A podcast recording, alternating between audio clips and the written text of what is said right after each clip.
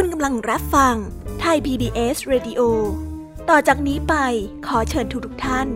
รับฟังรายการ นิทานแสนสนุกสุดหันษา ที่รังสรรค์มาเพื่อน้องๆ ในรายการ Kiss Hour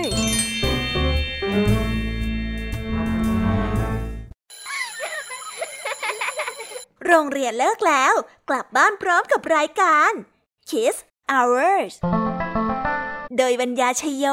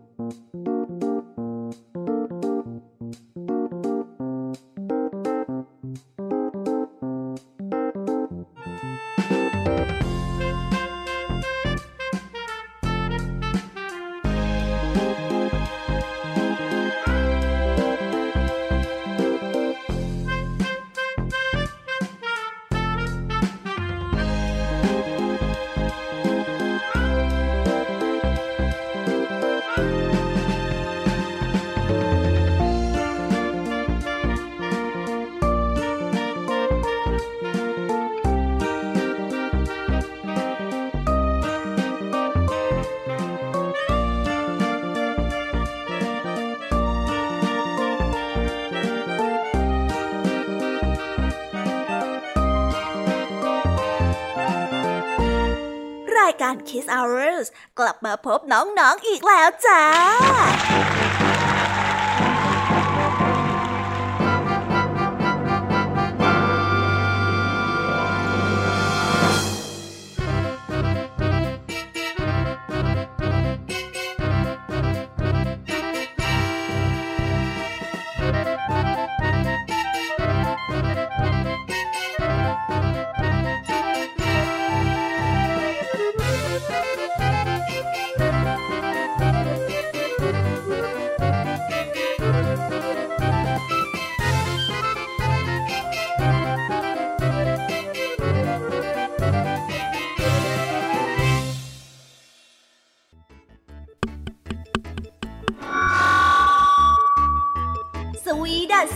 น้องๆชาวรายการ Kiss Hour ทุกๆ คนนะคะ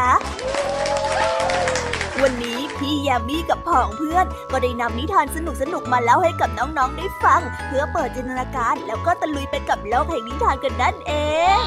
น้องๆคงอยากรู้กันแล้วใช่ไหมล่ะคะ ว่านิทานที่พวกพี่ได้เตรียมมาฝากน้องๆกันนั้น มีชื่อเรื่องว่าอะไรกันบ้าง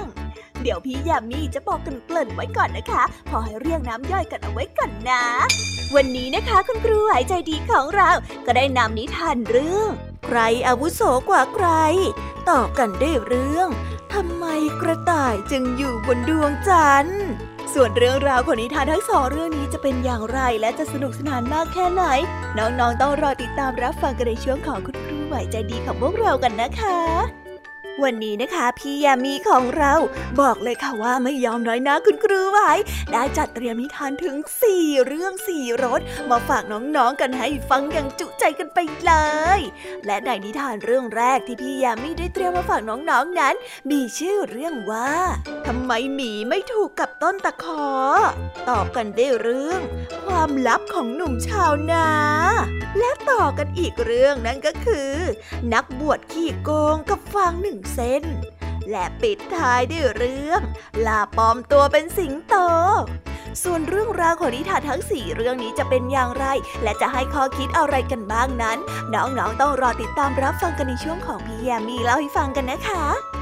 นิทานสุภาษิตในวันนี้ค่ะ ลุงทองดีกับเจ้าจ้อย ก็ได้เตรียมสำนวนมาฝากพวกเรากันอีกเช่นเคย ซึ่งในวันนี้นะคะ มากันในสำนวนที่ว่า เส้นผมบางภูเขา ส่วนเรื่องราวและความหมายของคำคำนี้จะเป็นอย่างไร และจะสนุกสนานมากแค่ไหน เจ้าจ้อยเนี่ยจะสร้างเรื่องอะไรให้ลุงทองดีปวดหัวอีกนั้น เราต้องรอติดตามรับฟังกันในช่วงของนิทานสุภาษิตจากลุงทองดี และก็เจ้าจ้อยตัวแสบของพวกเรากันนะคะนิทานของพี่เด็กดีในวันนี้ก็ได้จัดเตรียมนิทานมาฝากน้องๆกันอีกเช่นเคยในช่วงท้ายรายการค่ะ ซึ่งในวันนี้นะคะ พี่เด็กดีได้นำนิทานเรื่อง สุนัขจิ้งจอกติดเกาะมาฝากกันค่ะ ส่วนเรื่องราวจะเป็นอย่างไร จะสนุกสนานมากแค่ไหน น้องๆต้องรอติดตามรับฟังกันให้ได้เลยนะคะ ในช่วงท้ายรายการกับพี่เด็กดีของเราค่ะโอ้โห เป็นยังไงกันบ้างล่ะคะ ได้ยินแค่ชื่อเรื่องนิทานก็น่าสนุกแล้วใช่ไหมล่ะคะ พี่ยาเมียก็ตื่นเต้นนนี่อยากจะรอฟังนิทานที่พวกเรารออยู่ไม่ไหวแล้วล่ะค่ะ งั้นเอาเป็นว่าเราไปฟังนิทานทั้งหมดเลยดีกว่าไหมคะ เพราะว่าตอนนี้เนี่ย คุณครูหายใจดี ได้มารอน้องๆอยู่ที่หน้าห้องเรียนแล้วล่ะค่ะงั้นเราไปหาคุณครูไหวกันเถอะนะคะ ไปกันเลย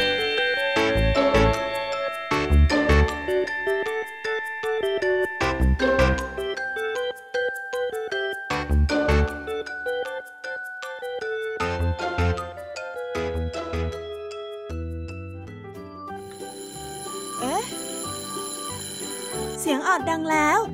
อุ้ยต้องไปเข้าเรียนแล้วล่ะค่ะ ไม่รอช้า เราไปหาคุณครูไหวกันเถอะ ไปกันเลย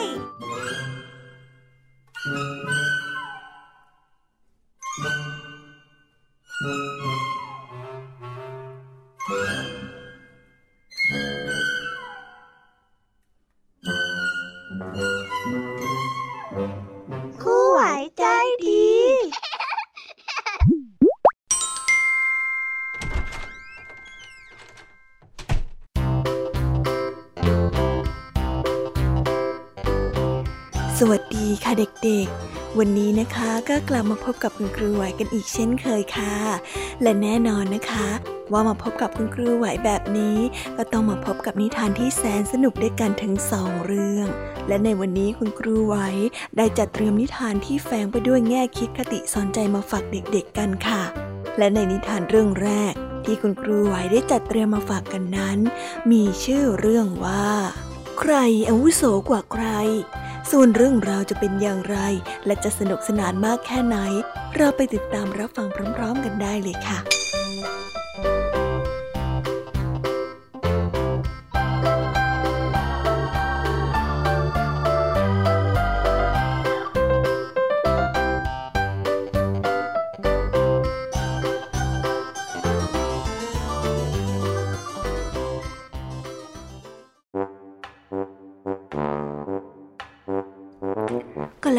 หนึ่งนานมาแล้วณป่าหิมพาน ได้มีสัตว์สามชนิดอาศัยอยู่ด้วยกันที่ต้นไทรใหญ่ต้นหนึ่ง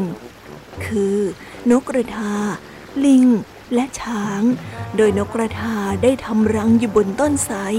ลิงก็ได้อาศัยเก็บผลไม้จากต้นไทรส่วนช้างก็ได้อาศัยนอนหลับพักผ่อนอยู่ที่ใต้ต้นไทรนั้น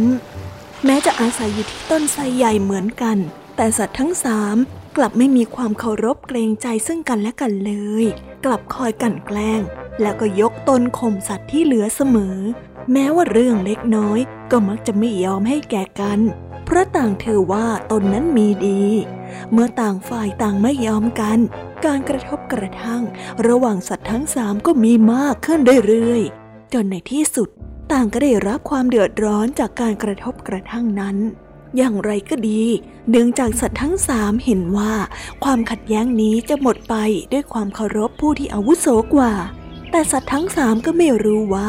ใครเป็นคนที่อาวุโสกว่าใคร จึงได้คิดหาวิธีที่จะสืบหาว่าใครนั้นเกิดก่อนกัน แต่ก็คิดไม่ออกจนกระทั่งวันหนึ่ง นกกระทาก็ได้ถามขึ้นมาว่า ว่าท่านพอจะรู้จักต้นไทรนี้เมื่อไรกันนะ่ะข้าเห็นต้นไทรนี้ตั้งแต่ยังเป็นพุ่มไม้ สมัยที่ข้ายังเป็นลูกช้างอยู่ ต้นไทรนี้นะ่ะ อยู่แค่ระดับขาอ่อนของข้าเท่านั้นเอง เชื่อเถอะว่าข้าเนี่ยเกิดก่อน เจ้าช้างก็ได้ตอบข้าเห็นมันตั้งแต่มันต้นเล็กๆอยู่อะสมัยที่ข้ายังเป็นลูกลิง แล้วก็นั่งอยู่บนพื้นดินจ๊กข้าก็ได้เคี้ยวกินหน่อไม้ต้นไทรอ่อนนี้แล้วอะเจ้าลิงได้พูดบ้าง เพื่อนทั้งสอง เจ้ารู้หรือไม่ ว่าที่เนี่ยแต่เดิมน่ะมันไม่มีต้นไทรหรอก เพราะว่าข้าน่ะได้ไปกินผลไม้ของต้นไทรใหญ่ที่อยู่ทางโน้น แล้วก็มาถ่ายอุจจาระลดบนพื้นตรงนี้จึงทำให้บริเวณเนี้ยมีต้นไทรขึ้นยังไงล่ะ นกกระทาได้กล่าว ด้วยความดำดับความรู้จักและก็ได้เห็นต้นไทรทำให้สัตว์ทั้งสามรู้ว่าใครเป็นผู้ที่อาวุโสกว่าใคร จากนั้น ช้างและลิง ก็ได้ให้ความเคารพต่อนกกระทาผู้ที่อาวุโสสูงสุด พร้อมกับรับฟังโอวาทของเจ้านกกระทาด้วยความเคารพยำเกรงงั้นต่อไปเนี้ยขอให้เราเลิกกันแกล้งต่อกันและกันนะ แล้วก็อยู่ด้วยกันอย่างมีความเมตตาเหมือนพี่เหมือนน้องกันเถอะนะโอเคไหมนกกระทาได้บอกแก่สัตว์ทั้งสอง ซึ่งทั้งช้างและลิง แม้จะตัวโตกว่าแต่ก็รับฟังคำสอนและปฏิบัติตามอย่างเคร่งครัด และในฐานะที่เจ้านกกระทาเป็นผู้ที่อาวุโส และมีความรู้มากที่สุด มันจึงชักชวนให้ช้างและลิง รักษาสินห้าด้วยกัน นับตั้งแต่นั้นมาสัตว์ทั้งสามก็ได้อยู่รวมกันอย่างมีความสุข ทั้งยังคอยช่วยเหลือกันและกัน ไปตลอดชีวิตครันเมื่อตายไปแล้ว ก็ได้เกิดเป็นเทวดาบนสวรรค์ไปด้วยกันทั้งหมด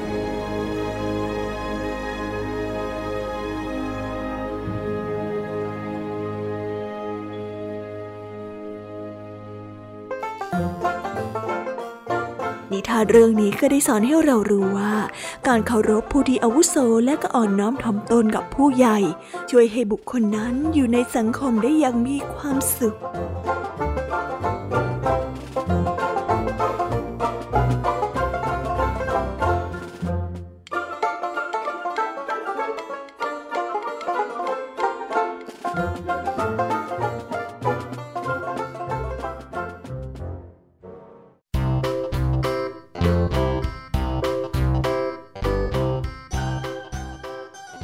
ก็จบกันไปเป็นที่เรียบร้อยแล้วนะคะสำหรับนิทานในเรื่องแรกของคุณครูไหว เป็นไงกันบ้างคะเด็กๆ สนุกกันหรือเปล่าคะ ถ้าเด็กๆสนุกกันแบบนี้เนี่ย งั้นเราไปต่อกันในนิทานเรื่องที่สองของคุณครูไหวกันต่อเลยนะ ในนิทานเรื่องที่สองของคุณครูไหว คุณครูไหวขอเสนอนิทานเรื่องทำไมกระต่ายจึงอยู่บนดวงจันทร์ ส่วนเรื่องราวจะเป็นอย่างไร เราไปติดตามรับฟังกันในนิทานเรื่องนี้พร้อม ๆ กันเลยค่ะ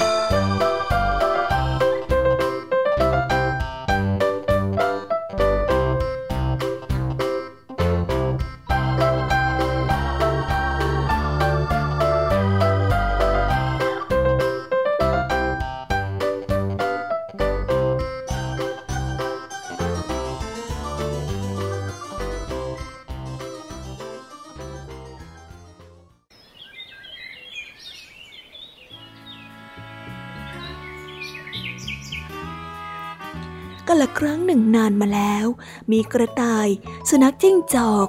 ลิง และนาคเป็นเพื่อนที่รักกัน ทั้งหมดได้อาศัยอยู่ในป่าใหญ่ บริเวณหุบเขาที่มีแม่น้ำล้อมรอบ ทุกเย็นทั้งหมดก็จะมาประชุมกัน เพื่อปรึกษาหารือ และฟังคำสอนจากกระต่าย ซึ่งมีความรอบรู้ และมีคุณธรรมสูงสุด สัตว์ทั้งสี่ต่างยึดมั่นในศีลธรรม โดยตั้งใจจะประกอบคุณงามความดีเสมอ กระทั่งวันหนึ่ง สัตว์ทั้งสี่ได้มาพบปะกันในช่วงเย็นตามปกติ และกระต่ายก็ได้กล่าวว่าอืมพรุ่งนี้เป็นวันพระ เราควรที่จะมารักษาศีลแล้วก็ให้ทานเพื่อสร้างกุศล อีกทั้งนะ การทำบุญในวันพระเนี่ย ย่อมได้อานิสงส์มากเลยล่ะ ฉะนั้นน่ะ สหายทั้งหลาย จงไปตระเตรียมข้าวของ เพื่อให้ทานแก่ผู้อื่นกันเถิด โอเค โอเค ได้ได้ได้สัตว์ทั้งสามได้ฟังดังนั้น ก็รับคำก่อนที่จะแยกย้ายกันกลับบ้านของตน สัตว์ทั้งหมดตั้งใจจะรักษาศีล ให้ทานในวันพระจึงได้ออกหาของเพื่อมาเตรียมให้ทาน ที่บริเวณแม่น้ำพรานผู้หนึ่งได้ตกปลาตะเพียนได้ แต่เขาไม่ต้องการมันจึงได้นำไปฝังทรายกลบไว้นางนาคผ่านมาก็ได้กลิ่นปลา จึงได้คุยทรายออกมาดู ก็ได้พบว่าเป็นปลา มันก็ร้องหาเจ้าของถึงสามครั้งสามคราด้วยกัน แต่ก็ไม่มีใครที่จะแสดงตัวตนออกมา นางนาคจึงได้รู้ว่า ปลานี้ไม่มีเจ้าของเป็นแน่ จึงได้นำปลาตะเพียน ไปเก็บอย่างที่อยู่ของตนและก็นอนรักษาศีลอยู่ สัตว์ที่เหลือก็ทำแบบเดียวกัน คือออกไปหาอาหารมาเก็บไว้ อย่างที่ที่อยู่และก็พากันนอนรักษาศีล ยกเว้นเจ้ากระต่ายที่ไม่ได้ออกไปหาอาหาร เพราะมันตั้งใจว่า หากมีใครมาขออาหารจากมัน มันก็จะสละชีวิตให้เป็นทาน เพราะมันไม่มีทั้งอาหารข้าว งา หรืออะไรที่จะบริจาคได้ คิดแล้วมันก็นอนรักษาศีลต่อไป ด้วยความตั้งใจอันแน่วแน่ของเจ้ากระต่ายทำให้บัลลังก์ของพระอินทร์เกิดความร้อนขึ้นมา เมื่อตรวจดูแล้วก็ทรงทราบเรื่อง พระอินทร์จึงได้แปลงตัวมาเป็นพรามลงมาเพื่อทดสอบศีลของสัตว์ทั้งสี่ โดยได้ไปยังที่อยู่ของนาคก่อน และได้ขออาหารจากนาค นาคจึงได้มอบปลาตะเพียนให้ พรามก็เดี๋ยวรับไว้ก่อนที่จะเดินทางไปยังที่อยู่ของเจ้าสุนัขจิ้งจอก และก็ขออาหารจากเจ้าสุนัขจิ้งจอก มันก็ได้ให้อาหารที่มันมีแก่พรามด้วยความเต็มใจ จากนั้นพรามจึงได้เดินทางไปหาลิง ลิงก็ได้ให้มะม่วงที่เก็บเอาไว้ และให้เป็นทานแก่พรามจากนั้นพรามก็ได้รับของทั้งหมดไว้ แล้วได้เดินทางไปหาเจ้ากระต่าย แล้วก็ได้เอ่ยขออาหารจากเจ้ากระต่ายเป็นตัวสุดท้าย กระต่ายเมื่อได้เห็นพรามมาขออาหารจากตนนั้นก็ดีใจเป็นอย่างมาก มันก็ได้รีบพูดขึ้นมาทันทีว่า ท่านพรามจงรีบก่อกองไฟเถิดข้านะ่ะข้าไม่มีอะไรจะให้แก่ท่านเพื่อสร้างบุญเลย ยกเว้นแต่เนื้อของข้าที่จะเป็นอาหารให้ท่านได้ ขอเชิญท่านก่อไฟแล้วก็กินเนื้อของข้าเถิดนะ พระอินทร์ในร่างของพรามจึงเนรมิตกองไฟขึ้นมา แล้วก็ไปบอกกับเจ้ากระต่าย ว่าก่อกองไฟเสร็จแล้ว กระต่ายเดี๋ยวรีบลุกขึ้น แล้วก็ปัดเศษหญ้าออกจากตัว ก่อนที่จะกระโดดเข้าไปในกองไฟในทันที แต่เมื่อร่างกายของเจ้ากระต่ายได้ไปสัมผัสกับเปลวไฟ มันกลับไม่รู้สึกร้อนเลย ทั้งยังรู้สึกเย็นอีกด้วย กระต่ายจึงได้ถามไปอย่างแปลกใจว่า ไมมันเป็นอย่างนี้ท่านพรามกองไฟของท่านทำไมทำให้ข้าไม่รู้สึกร้อนแม้แต่น้อย นี่มันอะไรกันแน่ นี่ข้าไม่ใช่พรามหรอก แต่ข้าน่ะเป็นพระอินทร์ที่แปลงร่างลงมา เพื่อตรวจสอบทานและศีลของพวกท่านข้าน่ะอยากจะรู้ว่าพวกท่านจะมีความจริงใจแค่ไหน ท่านอย่าทำเช่นนี้เลย หากท่านทำเช่นนี้แล้ว จะมีผู้ใดทราบเล่า ว่าข้าน่าประสงค์ทำทานด้วยชีวิตของข้าอย่างจริงใจ และทานของข้าก็จะไม่บรรลุผลนะท่านไม่ต้องห่วงหรอกข้าจะทำให้ประโยชน์ของท่านคงอยู่กับโลกนี้ต่อไปพระอินทร์ได้ตอบพร้อมกับเศษภูเขากับมหาสมุทรให้กลายเป็นปากกาและน้ำหมึก แล้วก็วาดรูปกระต่ายลงบนดวงจันทร์เพื่อระลึกถึงการให้ทานของเจ้ากระต่าย หลังจากนั้นสัตว์ทั้งสี่ก็ดำรงอยู่ในศีลธรรมเรื่อยมาตราบจนชั่วชีวิต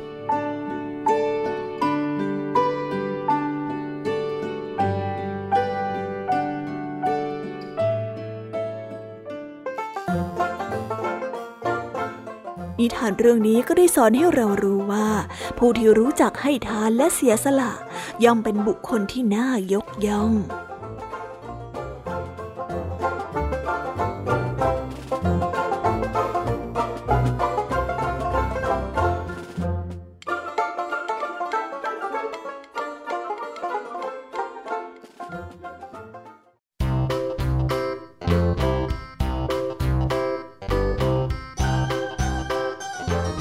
แล้วก็จบกันไปเป็นที่เรียบร้อยแล้วนะคะสำหรับนิทานทั้งสองเรื่องของคุณครูไหว เป็นยังไงกันบ้างล่ะคะเด็กๆ วันนี้เนี่ยสนุกจุใจกันหรือเปล่าเอ่ย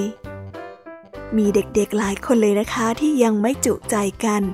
งั้นเราไปต่อกันในนิทานช่วงต่อไปกันเลยดีกว่าไหมคะเอาละค่ะ งั้นเราไปต่อกันในนิทานช่วงต่อไปกับช่วงพี่ยามีเล่าให้ฟังกันเลยนะคะ แต่สำหรับตอนนี้เนี่ย เวลาของคุณครูไหวก็ได้หมดลงไปแล้ว งั้นครูไหวต้องขอตัวลากันไปก่อนแล้วนะคะ สวัสดีค่ะ บ๊ายบาย และพบกันใหม่นะคะเด็กๆ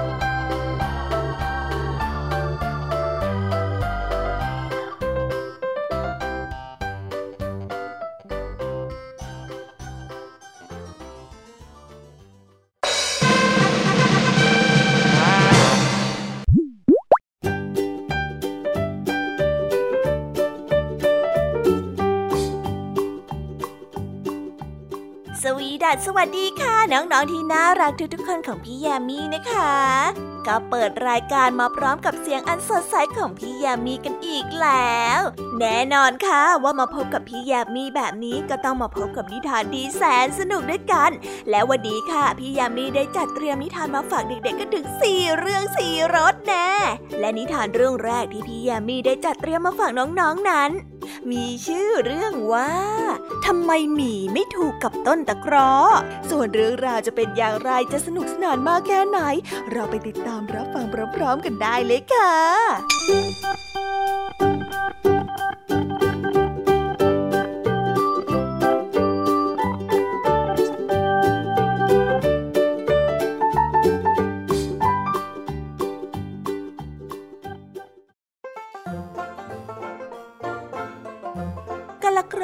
นานมาแล้วณบริเวณป่าแถวเมืองพาราณสี มีหมีตัวหนึ่งได้อาศัยอยู่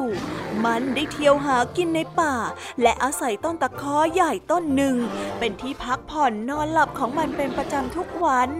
หมีตัวนี้เป็นหมีที่ขี้โมโหทั้งยังไม่ค่อยมีความคิด ด้วยความขี้โมโหของมันนั่นเองทำให้วันหนึ่ง มันก็เกิดเรื่องขึ้นจนได้ ขณะที่หมีได้นอนหลับอยู่นั้น ก็ได้เกิดลมพัดอย่างแรง จนกิ่งไม้กิ่งหนึ่งนั้นหักลงมา แล้วก็หล่นใส่คอของหมีที่กำลังนอนหลับอุตุอยู่ใต้ต้นตะคอนั้นทำให้หมีสะดุ้งตื่นในทันทีด้วยความตกใจ ก่อนจะวิ่งหนีไปมาอย่างคุมสติไม่อยู่ เพราะคิดว่าจะมีสิงโตหรือว่าสัตว์อื่นเข้ามาทำร้าย มันได้เลี้ยวซ้ายและก็เลี้ยวขวาอย่างระหวาดระแวง ผ่านไปได้สักพักหนึ่ง เมื่อไม่มีอะไรเกิดขึ้น มันจึงเริ่มสงบ แล้วก็หันไปเห็นกิ่งไม้ที่ตกลงมาอยู่ใกล้ๆกับที่นอนของมันหมีนั้นได้โกรธขึ้นมาทันที เพราะรู้สึกว่ากิ่งไม้จากต้นตะคอนี่มารบกวนมันเวลานอนหลับ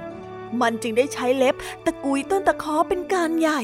พร้อมกับตะคอกเทวดาประจำต้นไม้ว่าข้อนอนของข้าอยู่ดีๆ ไม่ได้ทำอะไรเจ้าเลย ใบของเจ้าข้าก็ไม่ได้กิน กิ่งของเจ้าข้าก็ไม่เคยหัก แต่เจ้ากลับแกล้งซัดกิ่งไว้ใส่ข้า ที่พวกสัตว์ตัวอื่นๆ มานอน มากิน แล้วแถมยังหักกิ่ง แต่เจ้ากลับไม่ทำอะไรเลย คอยดูเถอะข้าจะให้คนมาขุดเจ้า แล้วตัดเจ้าเป็นท่อนเล็กท่อนน้อยไปขายให้หมดเลย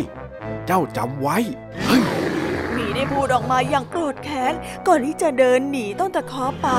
และหลังจากวันนั้น มันก็ไม่ได้ปล่อยวางความโกรธที่มี แต่มันกลับพยายามตามหานายช่างไม้ เพื่อมาตัดต้นตะคอนั้น หลังจากพยายามหาอยู่หลายวัน ในที่สุดมันก็ได้เจอช่างไม้คนหนึ่งที่เดินผ่านมา พร้อมกับเกวียนเล่มใหญ่ และลูกน้องอีกสามคน เมื่อมาถึงป่า ช่างไม้กับลูกน้องก็ได้หยุดอยู่ที่บริเวณใกล้กับต้นตะเคาะแล้วก็มองไปรอบๆ เพื่อเลือกต้นไม้ หมีนั้นได้เห็นเป็นโอกาสดี จึงเข้าไปหานายช่าง พร้อมกับพูดว่า ข้าเห็นท่านเดินเข้ามาในป่าพร้อมกับขวาน ท่านคงจะต้องการตัดต้นไม้สินะ ข้าไม่เคยเจอหมีที่พูดได้อย่างเจ้ามาก่อนเลย เจ้าคงจะเป็นผู้ชำนาญป่าสินะ แล้วเจ้ารู้หรือไม่ว่าใช้ไม้อะไรทำกรงล้อรถดี ข้าน่ะ อยากให้ล้อรถของข้ามีความแข็งแรงที่สุด ช่วยแนะนำข้าทีเถอะ ไม้รัง ไม้ตะเคียน หรือไม้หูกวาง มันก็คงจะไม่มั่นคงเท่ากับไม้ตะเคราะห์หรอก นั่นไงล่ะต้นตะเคราะห์ที่ท่านเห็นยืนต้นอยู่ไกลๆนั่นแหละ ต้นช่างงดงามและแข็งแรงนัก ท่านจะเอาไปใช้ทำอะไรก็ได้อย่างใจท่านเลย พูดจบหมีก็ได้เดินจากไป เพื่อเปิดโอกาสให้นายช่างมาตัดไม้ ด้านนายช่างก็ได้เตรียมอุปกรณ์ เพื่อที่จะมาตัดต้นตะคอนั้น ขณะนั้นเอง เทวดาประจำต้นตะคอก็ได้เห็นวิมานของตนกำลังจะถูกทำลาย ก็ได้โกรธแค้นหมีตัวนั้นเป็นอย่างมาก เพราะคิดว่าหมีนี้ผูกอาฆาตตนด้วยเรื่องที่ไม่เป็นเรื่อง หลังจากนั้นเทวดาก็ได้จำแรงลงมา เป็นนายพรานเดินเข้ามาหานายช่างไม้ที่กำลังจะเตรียมตัวตัดต้นไม้นั้น แล้วก็ได้ถามออกไปว่า โอ้นายช่าง ท่านจะตัดต้นไม้นี้ไปทำอะไรหรือ ช่างไม้ก็ได้ตอบว่า จะเอาไปทำล้อเกวียนนะสินายพรานจึงได้ถามต่อไปอีกว่า แล้วใครกันที่บอกกับท่านให้ตัดต้นไม้ต้นนี้นะ่ะ ช่างไม้จึงได้ตอบไปว่า ก็มีหมีตัวหนึ่งบอกกับข้า ข้าเพิ่งคุยกับมันเมื่อกี้นี้เอง แล้วท่านอยากให้เกวียนของท่านงามกว่านี้ไหมล่ะ ข้าจะบอกอะไรให้ หนังหมีนะ่ะจะช่วยเพิ่มความสง่างามให้กับเกวียนของท่านได้ ท่านจงไปนำหนังหมีมาหุ้มเกวียนของท่านเถอะ เอ๊ะ แล้วข้าจะเอาหนังหมีมาจากไหนกันได้ล่ะ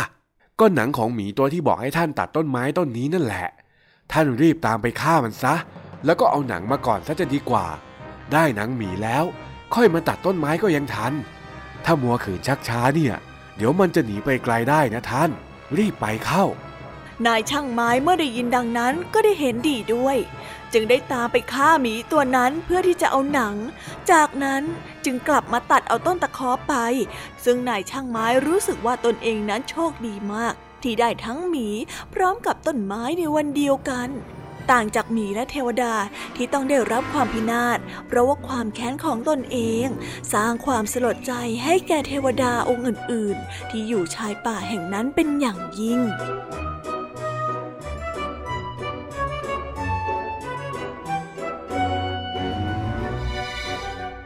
นิทานเรื่องนี้ก็ได้สอนให้เรารู้ว่า ผู้ใดที่มีความคิดผูกพยาบาทกับผู้อื่น ย่อมได้รับความพินาศกลับมาสู่ตนเอง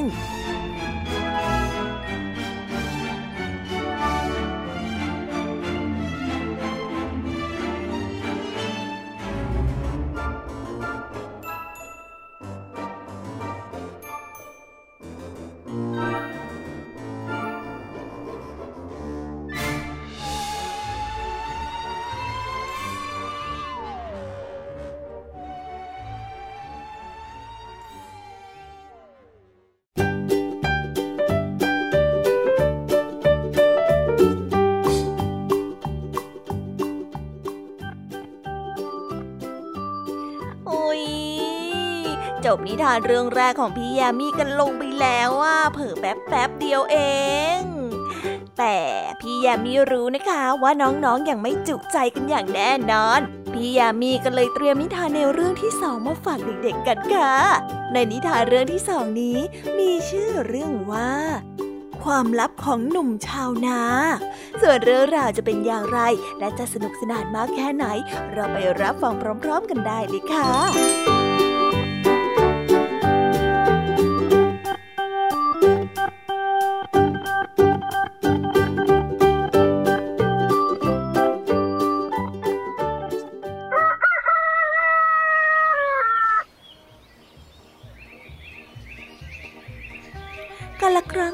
านมาแล้ว มีชาวนาคนหนึ่งเป็นคนที่ขยันทำงานเป็นอย่างมาก เขานั้นได้จับจองที่ดินรกร้างว่างเปล่า เพื่อมาถางเป็นที่นาของตน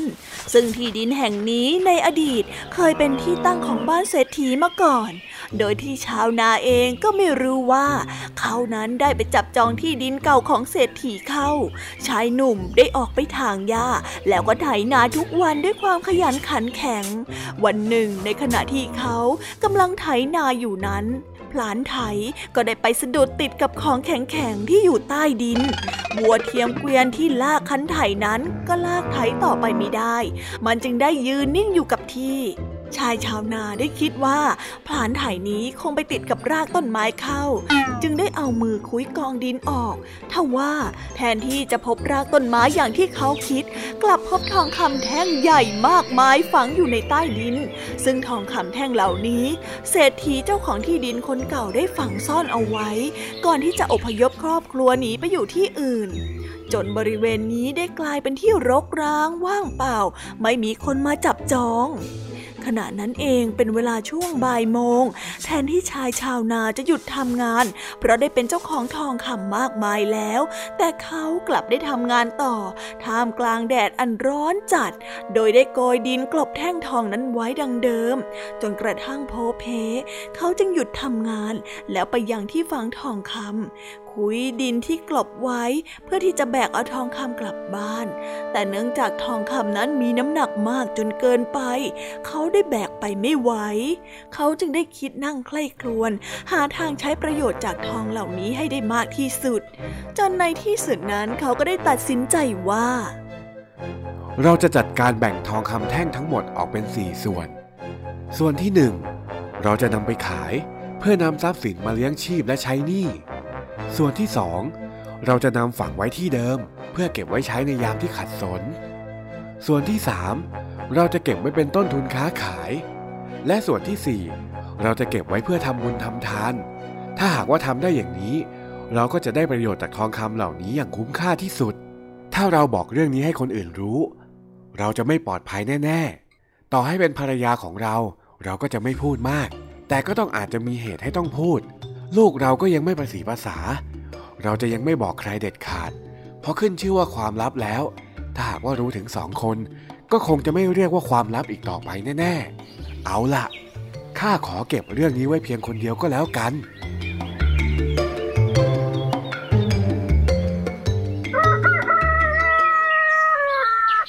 จากนั้นเขาก็ได้จัดการทองคำแต่ละส่วนกลับมาบ้าน โดยที่นำไปใช้ตามวัตถุประสงค์ที่ได้ตั้งใจไว้ โดยไม่ปลีปากแพ่งพายเรื่องนี้ให้ใครรู้เลยแม้แต่น้อย แม้แต่กับลูกและก็ภรรยาของตน ชายชาวนาได้ตรึกตรองอย่างรอบคอบ นอกจากนี้เขายังใช้ชีวิตตามปกติเหมือนเดิมที่ผ่านมา โดยไม่ทำตัวอวดร่ำอวดรวยแต่อย่างใดทำให้ไม่มีใครล่วงรู้ถึงเบื้องหลังในความร่ำรวยของเขา ทุกคนต่างเข้าใจว่า เป็นเพราะความขยันขันแข็งในการทำงานของชายชาวนา ที่ทำให้เขามีทรัพย์สินมากมายขึ้น นอกจากนี้ การที่เขาใช้ชีวิตตามปกติ และไม่เคยบอกเรื่องนี้กับใครทำให้เขาไม่ต้องกังวลว่า ทรัพย์ส่วนหนึ่งที่ถูกฝังไว้ จะโดนขโมยไปอีกด้วย ดังนั้นชายชาวนาและครอบครัวจึงได้ใช้ชีวิตอย่างมีความสุขตั้งแต่นั้น และก็ตั้งอยู่ในศีลธรรม ตราบจนชั่วชีวิต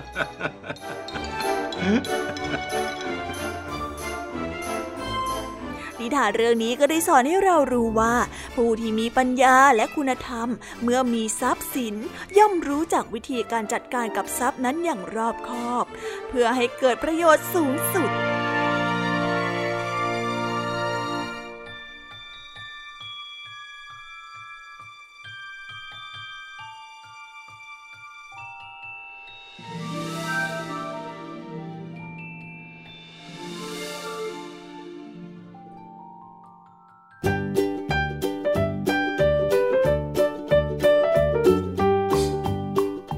แล้วก็จบกันไปแล้วนะสำหรับนิทานในเรื่องที่สองของพี่ยามีเป็นไงกันบ้างคะน้องๆ สนุกจุใจกันแล้วหรือยังเอ่ยฮะอะไรนะคะ ยังไม่จุใจกันหรอ ไม่เป็นไรค่ะน้องๆ พี่ยามีเนี่ย ได้เตรียมนิทานในเรื่องที่สามมารอน้องๆอยู่แล้วงั้นเราไปติดตามรับฟังกันในนิทานเรื่องที่สามกันต่อเลยดีไหมคะ ในนิทานเรื่องที่สามที่พี่ยามีได้จัดเตรียมมาฝากเด็กๆกันนั้น มีชื่อเรื่องว่า นักบวชขี้โกงกับฟางหนึ่งเส้น ส่วนเรื่องราวจะเป็นอย่างไรจะสนุกสนานมากแค่ไหน เราไปรับฟังกันในนิทานเรื่องนี้พร้อม ๆ กันเลยค่ะ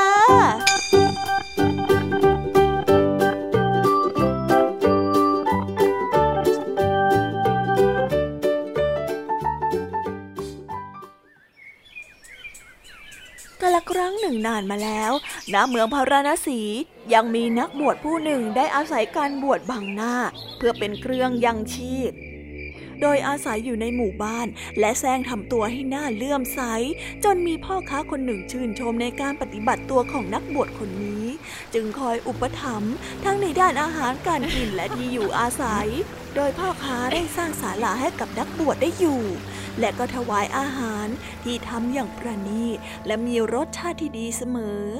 ด้านนักบวชได้รับการดูแลจากพ่อค้าเป็นอย่างดี จนสุขสบาย รู้สึกพอใจ จึงได้แซงทำเป็นว่า เคร่งคัดในศีลธรรม ฝ่ายพ่อค้าก็ยิ่งทวีความไว้ใจในตัวของนักบวชมากขึ้นเรื่อยๆ จนกระทั่งวันหนึ่ง เขาก็ได้นำทองคำเป็นร้อยๆ แท่ง มาฝังใกล้กับศาลาของนักบวชผู้นั้น เพื่อให้ช่วยดูแล ด้านนักบวชจอมหลอกลวงนั้นแม้จะมีแผนการร้าย แต่ก็รีบแสดงอาการให้พ่อค้าไว้ใจ โดยได้กล่าวไปว่า ขึ้นชื่อว่าความโลภในสิ่งของของผู้อื่นนั้น มันไม่มีอยู่ในตัวของข้าที่เป็นนักบวชอยู่แล้ว นักบวชได้ทิ้งเวลาให้ผ่านไปสองสามวัน จนพ่อค้านั้นคลายความกังวลเรื่องทองคำที่ฝังไว้ใต้ดิน จากนั้นเขาก็ได้แอบไปขุดทองคำในคืนที่สี่เพื่อนำไปฝังไว้ที่อื่น ก่อนที่จะย้อนกลับไปยังศาลา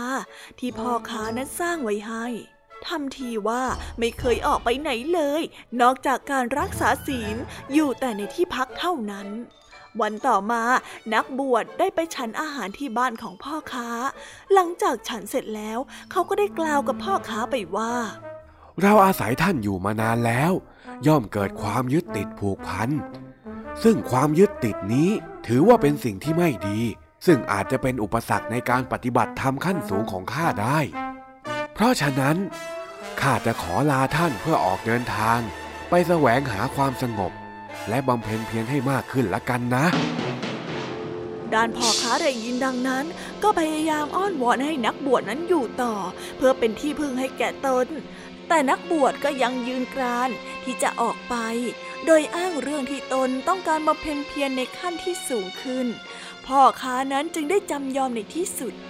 โดยเขาได้ตามไปส่งนักบวชจนถึงหน้าประตูบ้านก่อนที่จะกลับเข้าบ้านไป ตอนนั้นเองนักบวชซึ่งได้เดินออกมาจากบ้านของพ่อค้า เขาได้เดินไปไม่ไกลมากนัก จู่ๆเขาก็ได้เดินย้อนกลับมา พร้อมกับยื่นฟางหนึ่งเส้นให้แก่พ่อค้า ก่อนที่จะกล่าวว่า พอดีว่าฟางเส้นนี้มันติดศีรษะของเราไปนะ่ะ มันคงจะลอยมาจากหลังคาบ้านท่าน เนี่ย แม้ฟางเส้นเดียวข้าก็ไม่อยากให้ติดตัวไป เพราะคนอื่นอาจจะคิดว่าข้าลักขโมยของเจ้ามาได้ ข้าจึงได้เอามาคืนยังไงล่ะพ่อค้าได้ฟังดังนั้นก็ยิ่งเลื่อมใสจึงได้ร้องออกมาว่า โอ้โห พระคุณเจ้า ขนาดฟางเส้นเดียวท่านยังไม่คิดจะเอาไป ท่านนี่ช่างเคร่งครัดในศีลธรรมจริง ๆ สุดยอดข้าขอนับถือ ขณะนั้นมีชายหนุ่มนักเดินทางคนหนึ่งเดินทางผ่านมา เพื่อซื้อของของเขา และก็ได้ขออาศัยนอนที่บ้านของพ่อค้า เขาจึงได้เห็นเหตุการณ์ทั้งหมด ก็ได้ฉุกคิดขึ้นมาว่า พฤติกรรมของนักบวชคนนี้มีความเข่งครัดมาก จนผิดวิสัยเหมือนกับแกล้งทำให้พ่อค้านั้นเลื่อมใส จึงได้ถามพ่อค้าหลังจากที่นักบวชไปแล้วว่า พี่ชาย ท่านได้ฝากอะไรไว้กับนักบวชท่านนี้บ้างหรือไม่พ่อค้าได้นึกอยู่นานก่อนที่จะบอกไปว่า ได้ฝากให้นักบวชดูแลทองคำกว่าร้อยๆ แท่ง ที่ฝังไว้ใกล้กับศาลา ชายหนุ่มนักเดินทางจึงได้บอกให้พ่อค้า รีบไปตรวจดูทองคำว่ายังอยู่หรือไม่ เมื่อพ่อค้าได้ไปตรวจดู ก็ปรากฏว่าไม่เห็นทองคำเลย ทั้งยังเห็นรอยขุดและรอยกบดินยังใหม่อยู่ จึงได้รีบกลับไปบอกชายหนุ่ม ทั้งสองจึงได้รีบออกติดตามหาตัวนักบวชในทันที และเพียงไม่นาน ทั้งสองก็ได้เจอนักบวชที่กำลังจะหนี ทั้งสองจึงได้ช่วยกันจับตัวของนักบวชมาสอบสวน จนได้ทองคืนมา ชายหนุ่มนักเดินทาง ได้แต่มองนักบวชด้วยความสลดใจ พร้อมกับพูดออกมาว่า นักบวชผู้นี้ขโมยทองคำกว่าร้อยแท่งอย่างไม่มีความละอายใจ หรือรังเกียจในทองคำแต่กลับมาละอายใจและรังเกียจกับฟางเพียงเส้นเดียว คำพูดของท่าน ช่างดูน่าเรื่อมใสจริง ๆ แต่มันก็ปกปิดความน่ารังเกียจของท่านไม่ได้ เสียใจด้วยนะ เจ้านักบวชกำมะลอนิทานเรื่องนี้ก็ได้สอนให้เรารู้ว่าคำพูดที่น่าเชื่อถือ ท่าทางที่ดูน่าเลื่อมใส และกิริยาวาจาที่อ่อนหวานมิได้บ่งบอกว่าคนผู้นั้นเป็นคนที่ดีเสมอไป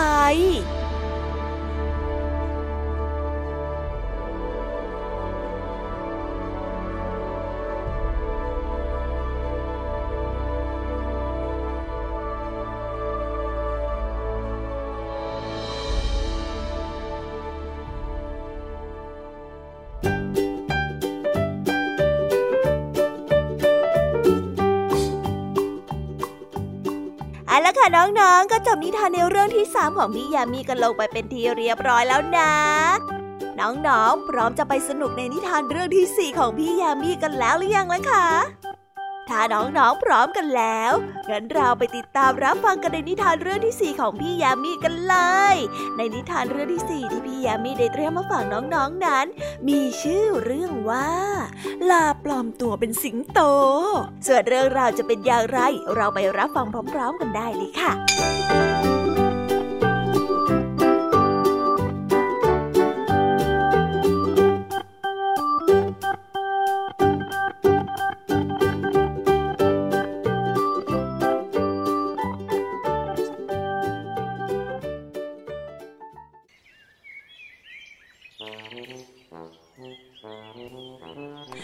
ครั้งหนึ่งนานมาแล้ว มีพ่อค้าคนหนึ่งได้เที่ยวค้าขายด้วยการบรรทุกสินค้าบนหลังของลา แล้วก็ได้ออกเดินทางไปตามหมู่บ้านต่างๆ เพื่อขายสินค้า เมื่อถึงหมู่บ้านใด เขาก็ได้นำเอาหนังสิงโตมาคลุมไว้บนหลังของลา พร้อมกับบอกให้มันอย่าส่งเสียงร้อง ก่อนที่จะนำมันไปปล่อยให้กินข้าวสาลี และก็ข้าวเหนียวของชาวบ้านที่ปลูกไว้ในหมู่บ้าน ส่วนตนเองก็จะแบกสินค้าไปขาย ซึ่งชาวบ้านส่วนใหญ่เมื่อได้เห็นลา ซึ่งมีหนังของสิงโตคลุมอยู่ ก็เข้าใจผิดว่าเป็นสิงโตมากินข้าว หรือว่าหาอาหารในนาของตนจึงไม่กล้าเข้าไปไล่ พ่อค้าได้เดินทางท่องเที่ยวแล้วก็ค้าขาย และใช้วิธีเช่นนี้ไปทุกหมู่บ้าน จนกระทั่งไปถึงหมู่บ้านหนึ่ง พ่อค้าก็ได้ใช้วิธีเดิม คือได้นำเอาหนังสิงโตมาคลุมหลังลาไว้ จากนั้นลาก็ได้ลงไปกินข้าวของชาวนาชาวนาคนหนึ่งซึ่งเป็นเจ้าของข้าวกล้า ได้มองเห็นหลังลาที่ถูกคลุมด้วยหนังสิงโต ก็คิดว่าคงเป็นสิงโตเข้ามาหาอาหารในนาของตน แต่ชาวนาคนนี้มีความกล้าหาญและมีสติ เขาได้คิดในใจว่า เมื่อสิงโตเข้ามาทำลายข้าวกล้าในนาของเรา เราควรจะรีบระดมญาติพี่น้องมาช่วยกัน ไปขับไล่สิงโต ก่อนที่มันจะมาทำลายข้าวของหรือมาเอาชีวิตของพวกเราไป พวกเราไปช่วยกันเถอะ จากนั้นชาวนา ก็ได้รีบกลับบ้าน เพื่อที่จะมาบอกญาติพี่น้อง และให้ทุกคนได้เตรียมของที่จะใช้ไล่สิงโต ทุกคนต่างก็ถืออาวุธ ไม่ว่าจะเป็นมีด จอบ เสียม บางกระเป๋าสัง รัวกอง โห่ร้องเพื่อที่จะไล่สิงโตด้านลาซึ่งถูกคลุมด้วยหนังสิงโต ที่กำลังกินอาหารอยู่อย่างเพลิดเพลินใจ มันได้ยินเสียงโวกเวกโวยวายก็ตกใจกลัว เผลอตัวร้องออกมาเป็นเสียงของลาชาวนา เมื่อได้ยินเสียงดังนั้นก็รู้ได้ทันทีว่า สัตว์ที่อยู่ในนานั้นไม่ใช่สิงโต แต่เป็นเพียงแค่ลาตัวหนึ่งเท่านั้น เขาได้ร้องตะโกนบอกกับผู้คนที่มาร่วมกันขับไล่สิงโตว่า เฮ้ยพวกเรา เสียงแบบนี้มันไม่ใช่สิงโตแน่ๆ แล้วก็ไม่ใช่เสือโคร่ง แถมยังไม่ใช่เสือเหลืองด้วย นี่มันเป็นเสียงของลาชัดๆ ลานั่นคงคลุมหนังสิงโตเอาไว้บนตัวทำให้พวกเราเข้าใจผิดแน่ๆ น้ย เจ้าลาเจ้าเล่ต้องเจอกับพวกข้าสักหน่อยแล้ว นี่นะชาวบ้านเมื่อได้ยินดังนั้นก็รู้ว่ามันไม่ใช่สิงโต ด้วยความโกรธ ชาวบ้านจึงได้กรูเข้าไปทำร้ายลาตัวนั้นจนเสียชีวิต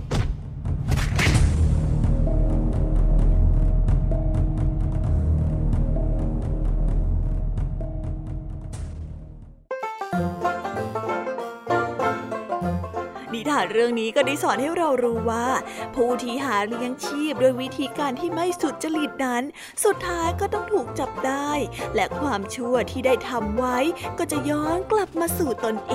ง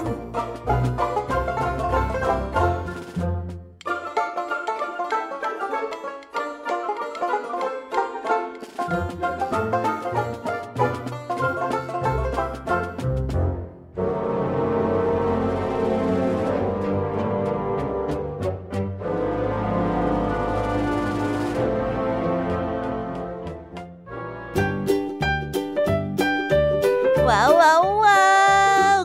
ไปเป็นที่เรียบร้อยแล้วนะคะสำหรับนิทานของพี่ยามีเป็นไงกันบ้างคะเด็กๆ ได้ข้อคิดหรือาคติสอนใจอะไรกันไปบ้าง อย่าลืมนำไปเล่าให้กับเพื่อนๆที่โรงเรียนได้รับฟังกันด้วยนะคะ แต่สำหรับตอนนี้เนี่ย เวลาของช่วงพี่ยามีเล่าให้ฟังก็หมดลงไปแล้วล่ะค่ะ พี่ยามีก็ต้องขอส่งต่อน้องๆ ให้ไปพบกับลุงทองดีแล้วก็เจ้าจ้อยในช่วงต่อไปกันเลย เพราะว่าตอนนี้เนี่ยลุงทองดีกับเจ้าจ้อยอะบอกว่าให้ส่งน้องๆมาในช่วงต่อไปเร็ว อยากจะเล่านิทานจะแย่แล้ว เอาละค่ะ งั้นพี่ยามีต้องขอตัวลากันไปก่อนแล้วนะคะ เดี๋ยวกลับมาพบกันใหม่บ๊ายบาย ไปหาลุงทองดีกับเจ้าจอยกันเลยค่ะ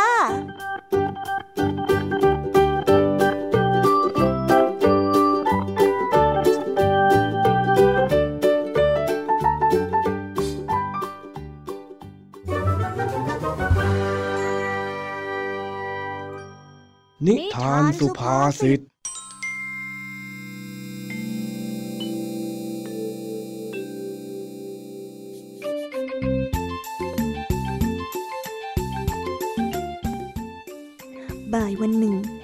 จ้อยกำลังง่วนอยู่กับการหาอะไรสักอย่างท่าทางดูหงุดหงิดเฮ้ยมันหายไปได้ยังไงนะจำได้ว่ามันวางอยู่ตรงนี้แท้ๆเฮ้ยอย่าให้รู้นะว่าใครแอบขโมยไปอะเฮ้ยอ้าวอ้าวเจ้าจ้อย เอ็งมารื้อข้าวของบ้านข้าทำไมล่ะนั่น ดูสิเนี่ย เละเทะไปหมดแล้วจอยกำลังหาของอยู่อะจ้ะจอยวางไว้แถวนี้แหละแต่จอยหาไม่เจอ อยู่ไหนเนี่ยอยู่ไหน อยู่ไหน แล้วเองหาอะไรของเองล่ะฮะบอกรูปร่างข้ามาสิ เพื่อว่าข้าจะเคยเห็น จะได้ช่วยหาไอ้ยบอกไปแล้วลุงทองดีก็คงไม่เข้าใจหรอกลุงทองดีจะไปรู้จักของเล่นของเด็กสมัยนี้ได้ยังไงกันเนาะเอ๊ะ ไอ้นี่ข้าอุตส่าห์จะช่วย ยังจะมาปากดีอีก เออข้าไม่ช่วยก็ได้ เอ็งรื้อของเสร็จแล้ว เอ็งเก็บให้เข้าที่ด้วยนะ เดี๋ยวถ้าเอ็งทำลกรุงรังแล้วก็ เอ็งได้เจอมังเงกข้าแน่จ้าจอยรู้แล้วแก่แล้วยังขี้บ่นอีกลุงทองดีเนี่ย ถ้าไม่ช่วยก็ไม่เห็นจะต้องมาหงุดหงิดใส่เราเลยอะ เมื่อกี้เอ็งว่าอะไรนะเจ้าจ้อย ข้าได้ยินนะ เดี๋ยวเถอะเดี๋ยวเถอะ เออเออปะปะเปล่าจ้าจอยแค่บ่นว่าทำไมของมันหายากเหลือเกินแค่นั้นเองละจัดลุงทองดีจ๋า เออ แล้วไป ตั้งใจหาเขาล่ะหนึ่งชั่วโมงผ่านไป เจ้าจอยก็ยังหาของที่หาไม่เจอ ด้วยความเหนื่อยล้า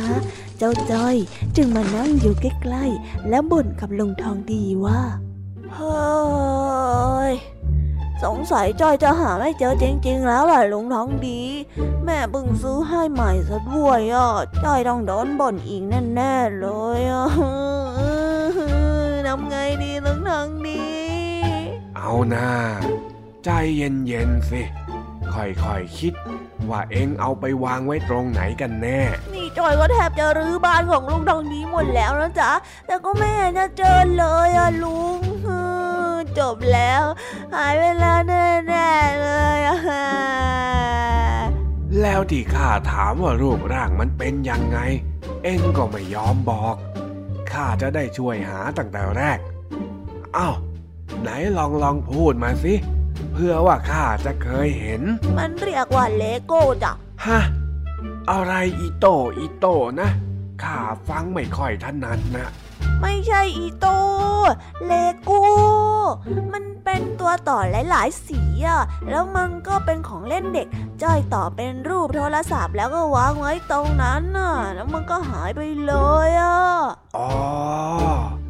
ไอตัวเอโตเอโตที่มันมีปุ่มปุ่มๆด้วยใช่ไหมใช่จ้ะใช่จ้ะมันเป็นปุ่มๆเอาไว้ประกอบกันแล้วก็เป็นรูปร่างอย่างที่เราคิดไว้อะงั้นเองรอแป๊บหนึ่งเดี๋ยวข้ามาลุงทองดีเดินเข้าไปในห้อง พร้อมกับหยิบอะไรบางอย่างออกมาให้กับเจ้าจ้อยใช่นี่หรือเปล่าล่ะฮะ อันนี้ใช่ไหม ใช่ใช่ใช่นี่แหละจ้ะลุงทองดีอันนี้เลยว่าแต่ลุงทองดีทำไมต้องเอาของจ้อยไปด้วยเนี่ยดูสิหากันงุนหมดเลยอะอ้าวก็ข้านึกว่ามันเป็นรีโมททีวี เห็นกดเท่าไรก็กดไม่ติดข้าเลยกะว่าจะเอาไปซ่อมสักกันหน่อย โอ้ยลุงทองดี มันเหมือนรีโมทตรงไหนเนี่ยแก่แล้วสายตาไม่ดีนะลุงเนี่ย อ้าวอ้าวไอ้นี่ คนเรามันก็ต้องผิดพลาดกันมั่งสิ นี่ถ้าหากว่าเอ็งบอกข้าตั้งแต่แรก ข้าก็ไปหยิบมาให้ซะตั้งนานแล้ว แม่ เส้นผมบางภูเขาจริง ๆ เลยเชียว นั่นไม่มีเส้นพงเส้นผมอะไรทั้งนั้นแหละ ลุงทองดีน่ะตั้งใจจะแกล้งจ่อยใช่ไหมล่ะไม่ตรงเลยบ้าไอ้นี่ ข้าจะแกล้งเองทำไมกันล่ะฮะ ที่บอกว่าเส้นผมบางภูเขาเนี่ย หมายความว่า ของมันอยู่ตรงหน้า แต่ดันไม่สามารถที่จะมองเห็นได้ตั้งหาก เหมือนกับที่เองมัวไปไขว่คว้าหาอะไรมากมาย ทั้งๆทที่บอกข้าแต่แรก เรื่องก็คงจะจบไปนานแล้วก็จ่อยไม่รู้นี่นะ ใครจะไปรู้ล่ะว่าลุงทองดีจะรู้จักเลโก้อะแม่ ถึงข้าแก่ แต่ข้าก็ไม่ได้โง่นะเว้ย พูดมาข้าก็ฟังรู้เรื่องจ้อยขอโทษ แล้วก็ขอบคุณลุงทองดีมากๆเลยนะ ที่พาเจ้าเลโก้กลับมาให้จ้อยจนได้ งั้นจ้อยไปเล่นเลโก้ต่อแล้วนะจ๊ะ เดี๋ยวเดี๋ยวเดี๋ยว อะไรเหรอจ๊ะลุงน้องดี เอ็งจะรีบไปไหนฮะเจ้าจ้อย โน่นข้าวของเอ็งที่รื้อออกมานู่น มีอยู่เป็นกองไปหมด รีบไปเก็บซะเดี๋ยวนี้เลยนะ แม่ เอ็งนี่มันกระร่อนจริง ๆ คิดจะหาทางหนีอย่างเดียว รีบไปเก็บซะดีๆก่อนที่ข้าจะต้องใช้มังเงกฉายแสงจ้าจ้าเดี๋ยวจอยไปเก็บให้กันได้จ้า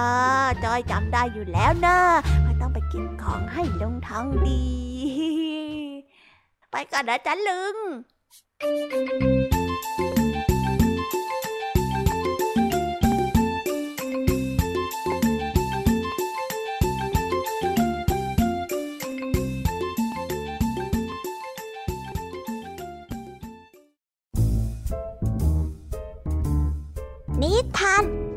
ดี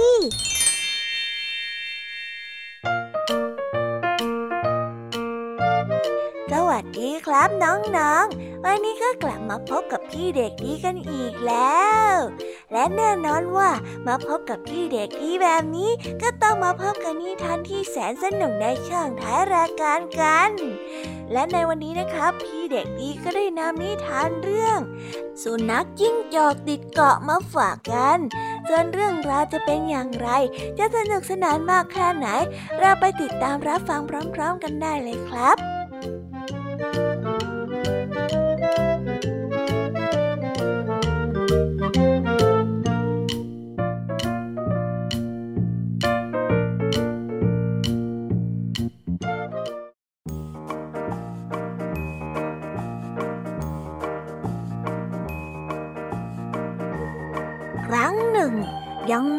นัขจิ้งจอกและเจ้าลิงน้อย ที่กำลังหิวโซ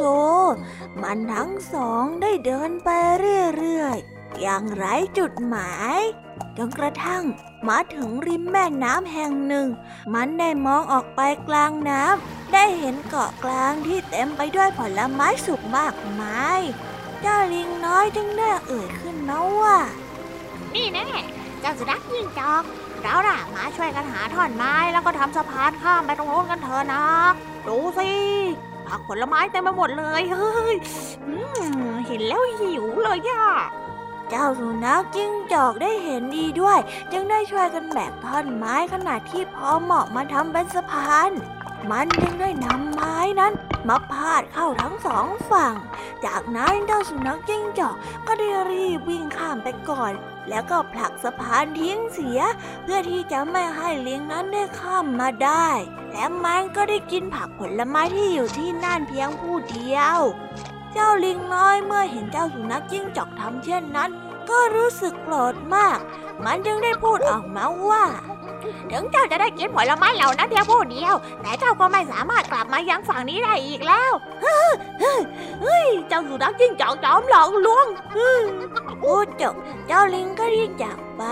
สุนัขจิ้งจอกจึงได้เก็บผลไม้กินอย่างอร่อยอร่อยจนอิ่ม แต่แล้วก็เริ่มสำนึกได้ เมื่อน้ำนั้นได้เริ่มขึ้น แล้วก็ท่วมเกาะเล็กๆนั้น เฮ้ย นี่ถ้าหากว่าฉันไม่เห็นแก่ตัว แล้วยอมให้เจ้าลิงน้อยข้ามากินผลไม้ด้วย แล้วถ้าหากว่าข้าไม่ผลักสะพานทิ้งไป ป่านนี้ก็คงจะกินอิ่มและกลับไปยังฝั่งได้แล้วเฮ้ยเพราะความเห็นแก่ตัวของข้ามันมีมากเกินไป ก็เลยต้องมาซวยแบบนี้ แย่จริง ๆ เลยเราเฮ้ยเจ้าสุนัขจิ้งจอกได้พึมพำอย่างรู้สึกผิด แต่มันก็สายเกินไปเสียแล้ว นิทานเรื่องนี้ก็ได้สอนให้รู้ว่า ก่อนที่จะทำอะไร ควรคิดให้รอบคอบ และก็คิดให้ดีเสียก่อน อย่าให้ความโลภมาบังตาของตัวเองจำไว้นะครับน้องๆหนูๆและแล้วก็จบนิทานของพี่เด็กดีกันลงไปแล้ว น้องๆสนุกจุใจกันแล้วหรือยังเอ่ย ถ้าน้องๆยังไม่จุใจเนี่ย เอาไว้ครั้งหน้าพี่เด็กดีจะจัดเรียงนิทานแบบนี้มาฝากกันอีกนะครับ แต่สำหรับวันนี้เวลาของพี่เด็กดีก็หมดลงไปแล้ว พี่เด็กดีต้องขอตัวลากันไปก่อน ไว้ครั้งหน้าพี่เด็กดีจะจัดเตรียมนิทานที่แสนสนุกแบบนี้มาฝากกัน แต่สำหรับวันนี้พี่เด็กดีต้องขอตัวลากันไปก่อนแล้วล่ะครับ สวัสดีครับบ๊ายบาย แล้วพบกันใหม่นะครับ เป็นยังไงกันบ้างนะคะน้องๆสำหรับนิทานหลากหลายเรื่องราวที่ได้รับฟังกันไปในวันนี้ สนุกกันหรือเปล่าเอ่ย หลากหลายเรื่องราวที่ได้นำมาเนี่ย บางเรื่องก็ให้ข้อคิดสะกิดใจ บางเรื่องก็ให้ความสนุกสนานเพลิดเพลิน แล้วแต่ว่าน้องๆเนี่ยจะเห็นความสนุกสนานในแง่มุมไหนกันบ้าง ส่วนพี่ยามีแล้วก็พ่องเพื่อนเนี่ยก็มีหน้าที่ในการนำนิทานมาส่งตรงถึงน้องๆแค่นั้นเองละค่ะ แล้ววันนี้นะคะ เราก็ฟังนิทานกันมาจนถึงเวลาที่กำลังจะหมดลงอีกแล้วอะหอย ใคร ที่ฟังไม่ทันเนี่ย หรือว่าฟังไม่ครบ ก็สามารถไปย้อนรับฟังได้ที่เว็บไซต์ไทย PBS Radio หรือที่แอปพลิเคชันไทย PBS Radio ได้นะ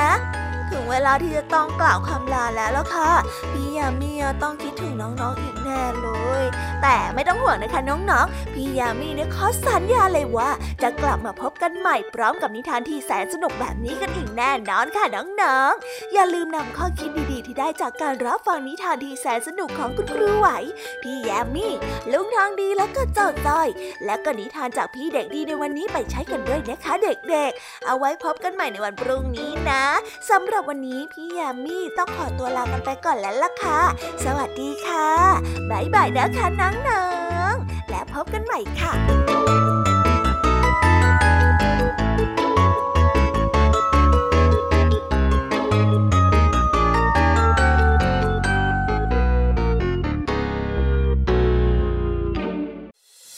ติดตามรับฟังรายการย้อนหลังได้ที่เว็บไซต์และแอปพลิเคชันไทย PBS Radio ไทย PBS ดิจิทัล Radio